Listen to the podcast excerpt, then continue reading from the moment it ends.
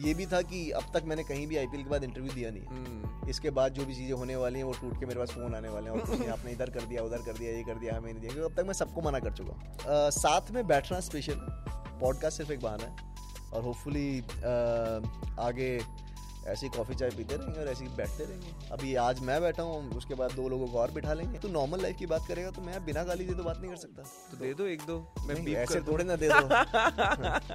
तो प्रसाद थोड़ी बट रहा है।